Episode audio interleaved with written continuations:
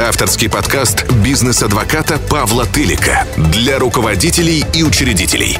Большинство руководителей бизнесов проигрывают в спорах с государством, так как не знают правил игры, а противник скрывается за щитом неопределенности.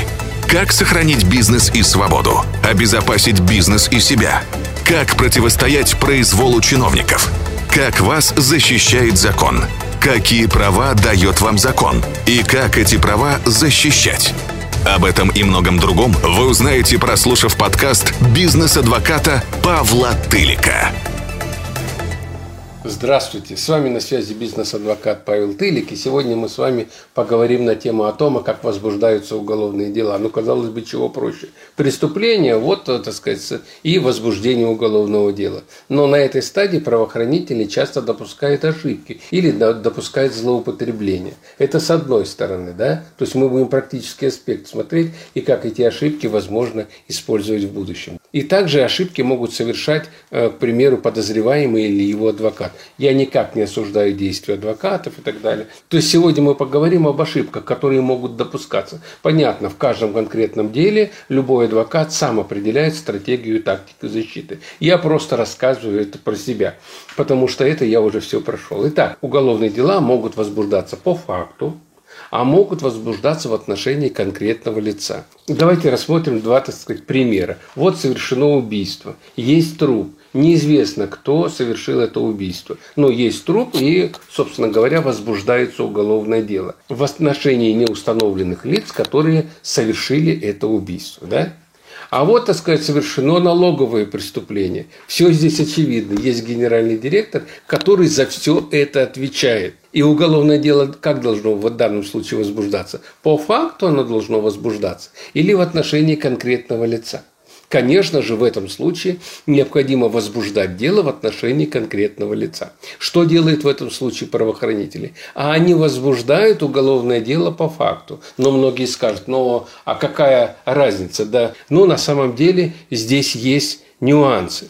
Ну, к примеру, вот возбудили уголовное дело э, в отношении неустановленных лиц, да, по поводу совершения преступления, там по части 2 статьи 199 Уголовного кодекса Российской Федерации.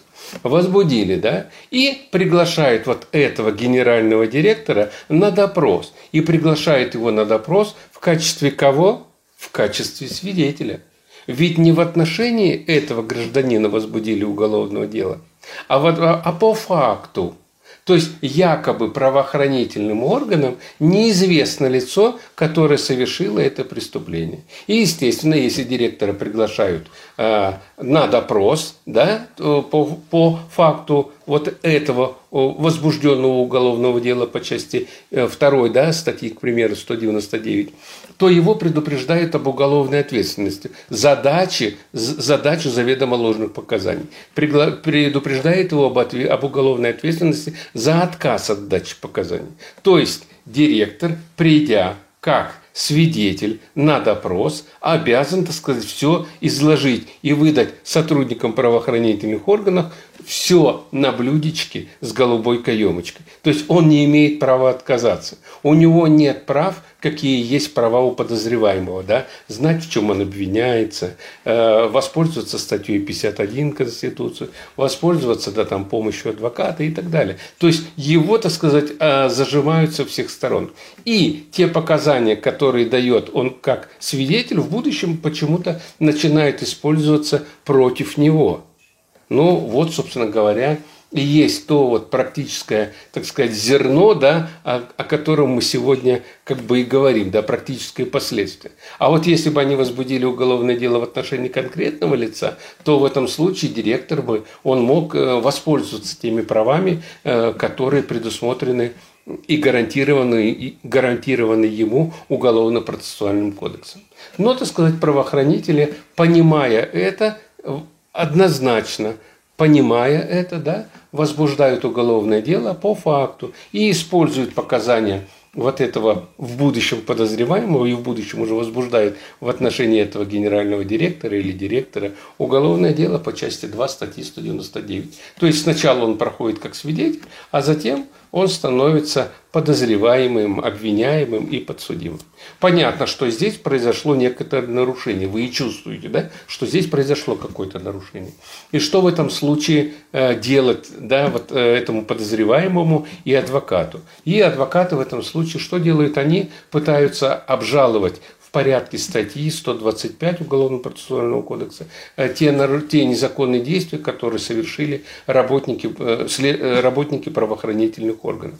И вот если смотреть судебную практику, то есть право или не право адвокат? Да, конечно, право, да, незаконные действия, потому что понятно, кто совершил это преступление, и если вы допрашиваете этого генерального директора э, в качестве свидетеля, то вы уже нарушаете да, его права. То есть фактически э, те показания, которые он дает в качестве свидетеля, не должны будут в будущем использоваться ну, для того, чтобы подтверждать, так сказать, вину в будущем свою же, да, но тем не менее эти показания как свидетеля в будущем, они, так сказать, кладутся в основу, так сказать, обвинения. И все начинают упрекать, что вот когда мы тебя вызывали, но ты ведь нам это все рассказал. Но хотя те показания, которые он давал в прошлом, они не должны использоваться – в будущем не ложится в основу обвинения. Так вот, многие обжалуют в порядке статьи 125 Уголовного процессуального кодекса в суд и говорят, что вот такие-то такие-то действия сотрудников правоохранительных органов были незаконны.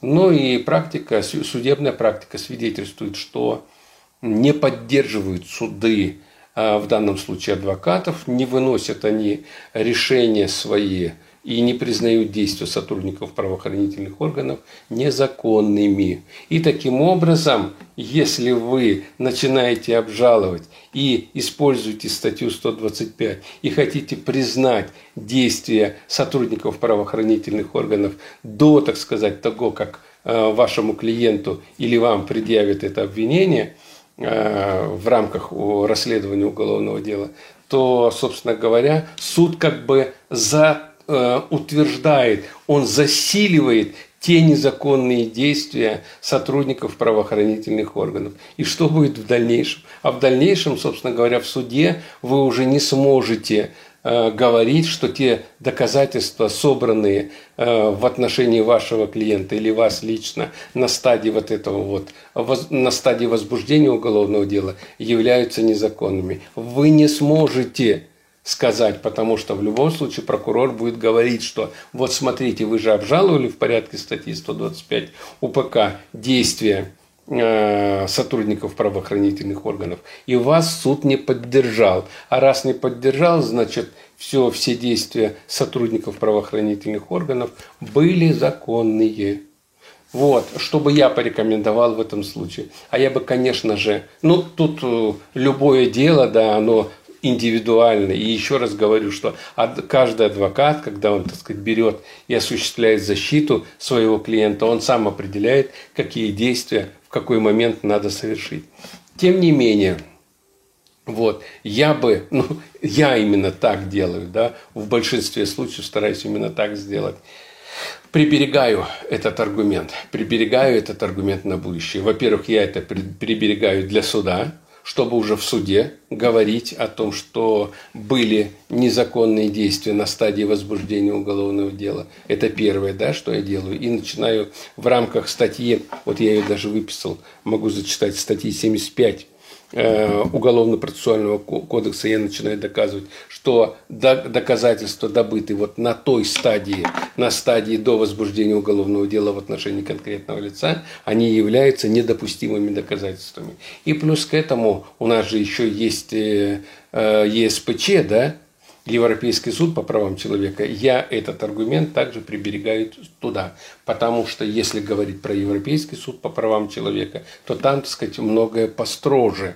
И там, так сказать, там уже эти правила ну, настолько отработаны. И там для Европейского суда по правам человека, человека э, эти аргументы являются ну, такими работающими, и они понимают, что э, это действительно нарушение прав и законных интересов тех, в отношении которого, тех лиц, да, в отношении которых вот возбуждается уголовное дело. Ну, в общем, сказал все, что хотел сказать. Всем удачи пока. Не попадайте в такие ситуации. С вами на связи был бизнес-адвокат Павел Тылик.